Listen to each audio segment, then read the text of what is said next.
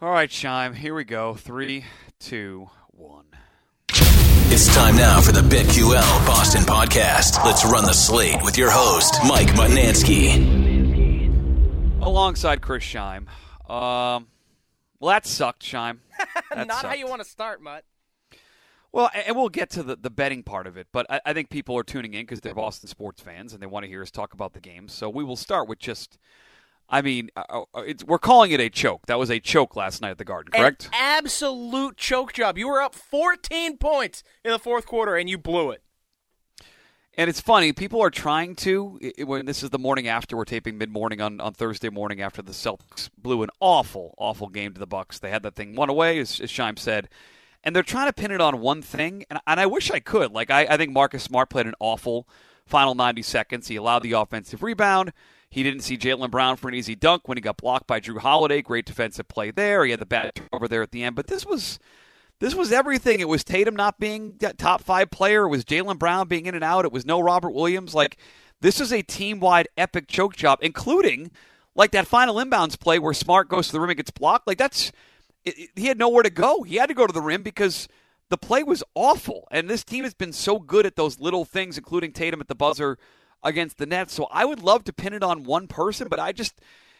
I- feel maybe it's still raw. It feels like just a, a bad team loss. I, there's not like one reason why they lost. There are 20 little reasons why they lost that game. Yeah, for sure. I mean, the entire fourth quarter was just an epic disaster by this Oh. team. They couldn't rebound. They they were taking, in my opinion, they were taking way too long with their possessions. Yep. They, they slowed it. They tried to slow it down so much so that it was stunting their offense, and the, and that's what where the bigger issue lied because they just weren't able to put points on the board, and then on top of that, they weren't able to get the rebounds after get taking those shots. So ultimately, I- think it was just a giant confluence of issues. Um, but at the same time, at the very end, when it was nut cutting time, Marcus Smart screwed up.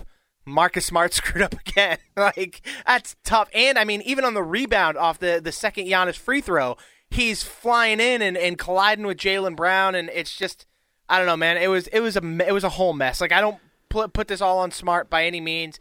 I am I'm more mad that Jayson Tatum wasn't the one receiving these inbounds passes. Uh, you know, with with 11 seconds to go and then six seconds to go, and that they put it in Marcus's hands in, in the first place. Yeah, the one with 11 especially. Like I- I think one the that most on the fi- I think the final play, I think they expected Marcus could you know dribble the ball up court and not kick it out of bounds. Yeah. that was not good defense, just bad dribbling. And by the way, Tatum is wide open, like standing Wide by open. himself on the wing. Who knows? He would have hit the shot.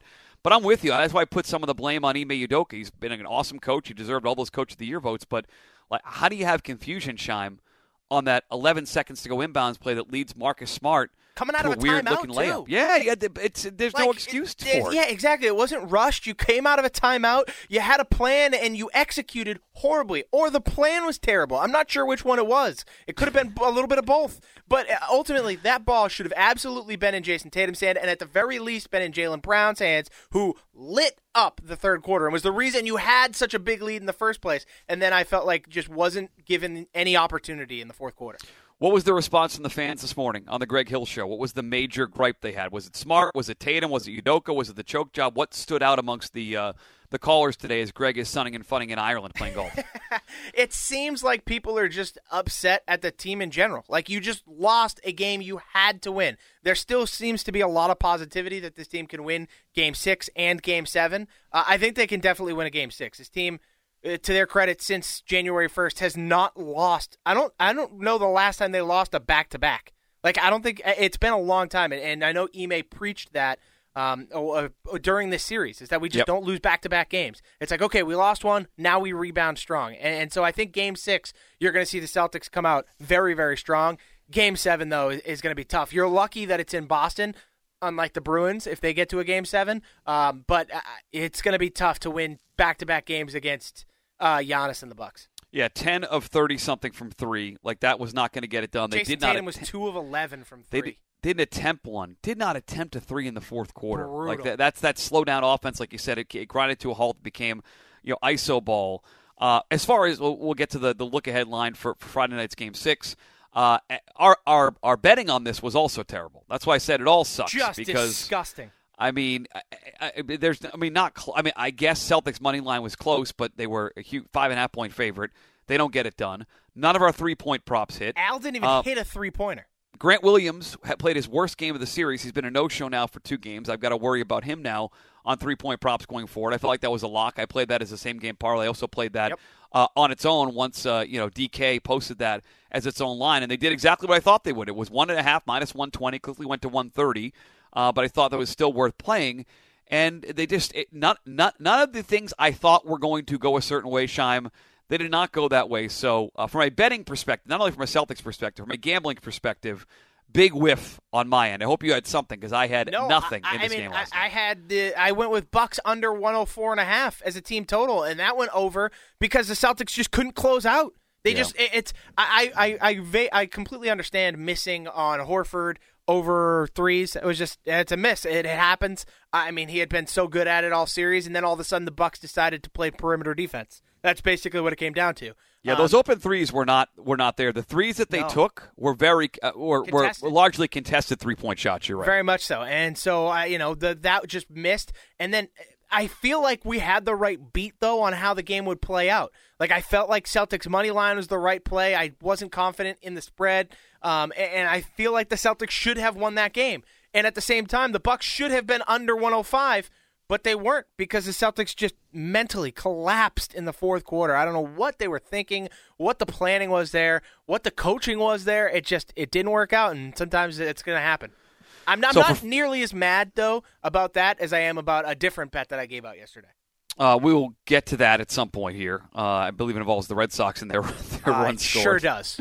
Uh, as far as the look ahead for Friday night, uh, Celtics are one and a half point dogs. It's minus 110 if you want to play them plus the points. They're a plus 102 money line, so a little over even money, a smidge over if you want to bet it that way. Over under is 210 and a half, which is four points lower than it was in game five.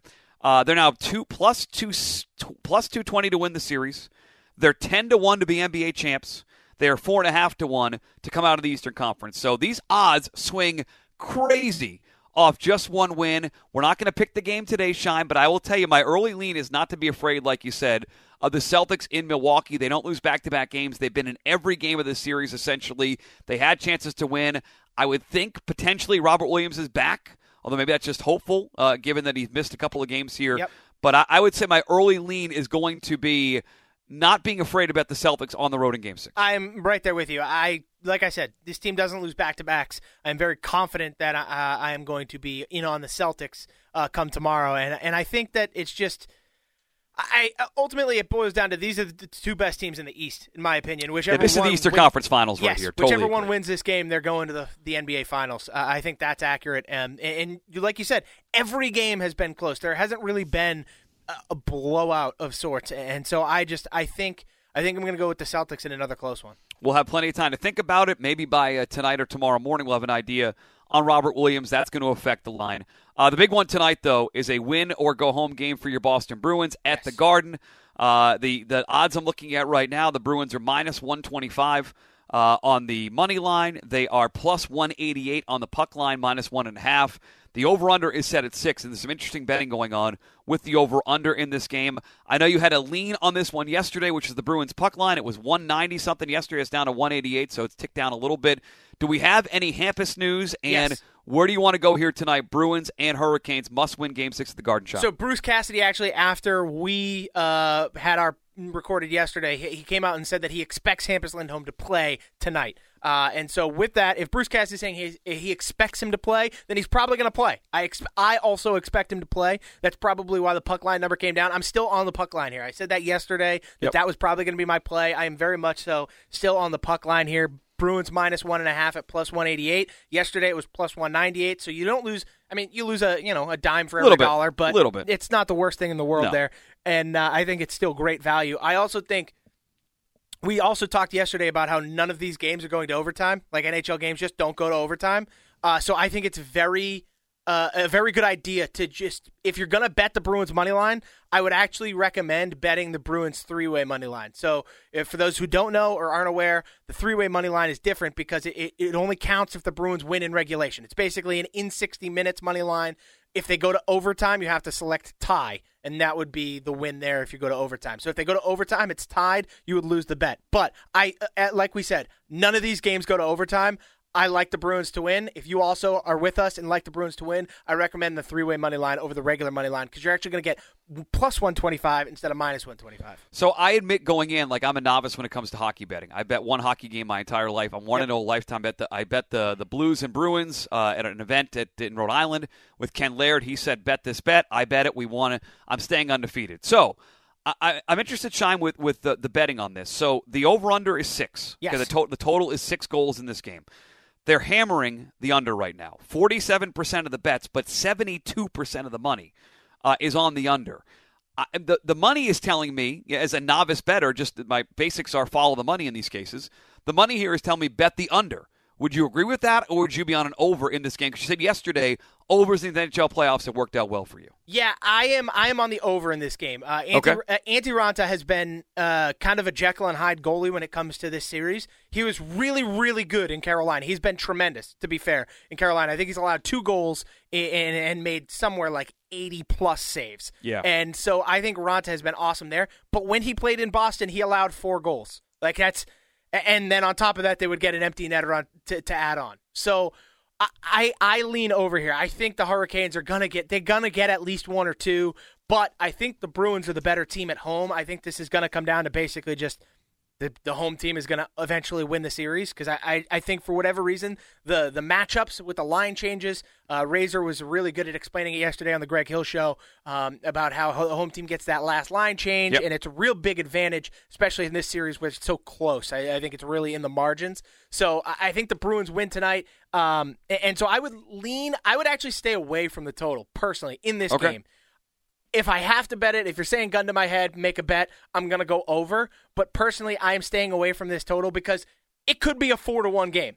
And that's you're gonna hit the under, but it could also be five to two, and you're gonna hit the over. So it's like it's this really weird gray area, especially at the end of a hockey game where it's generally out of reach. Teams can pull a goalie, and, especially in the playoffs, teams are pulling goalies with like five, six minutes left in the game at points when they're down multiple goals, and then the other team's just getting free goals, and that's why games are going so far over. And with the referees, they're just making it so there's so many power plays and so many opportunities for goals. So I, I, in just about every playoff game, I Yep. lean over. Wow. Um, but this game in particular, I'm not going to bet the total. Uh, the money's coming in the Cur- Hurricanes in the puck line. 49% of the bets, but almost 80% of the money has come in on Carolina. The money line betting is a lot, a lot uh, more even. But people are taking the the pucks. They're taking the uh, the goal and a half. They're taking the Car- Carolina Hurricanes. I think they're the better team. Uh, I know on your show today, Mike Milbury said he does not believe in the Bruins, and that would be my take too. I've, I've thought that you know from the two nothing down in the series they were done. But Scheim, you're going to be on puck line. Anything else you want to include here or lean people on besides puck line uh, Bruins minus one and a half uh, plus one ninety five? Yeah, I, I, I am on the Bruins to win, and therefore Yep. I am also on Brad Marchand to score a goal. I, I Oh, think baby. Marchand has been lighting it up this series, uh, and I think that's going to continue, especially at home tonight. Uh, so over a half a goal is plus 170 for Marchand. I really like that. I also really like uh, Charlie McAvoy over a half a point.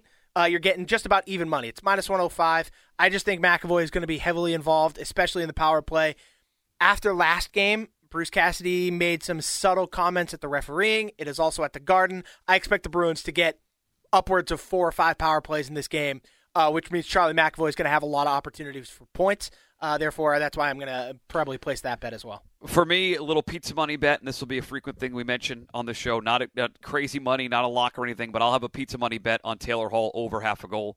Uh, Oh, he's okay. right now for for the Bruins. This uh, he's getting plenty of ice time. I was looking at it here before we got on the air. Almost 16 minutes of ice time. They're going to double shift him if they're trailing in this game because he's one of their top goal scorers.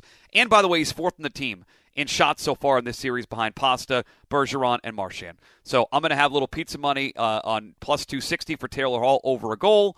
Uh, if I was really, really crazy and needed the action, I'd also play the same fun money bet on Craig Smith over a goal. He's almost four to one to score. He's getting ten shots in this series. That's tied for fifth on this team. He's not playing uh, enough for me. But Taylor Hall goal. Scheim's going to tell you puck line Bruins. He's on Brad Marchand.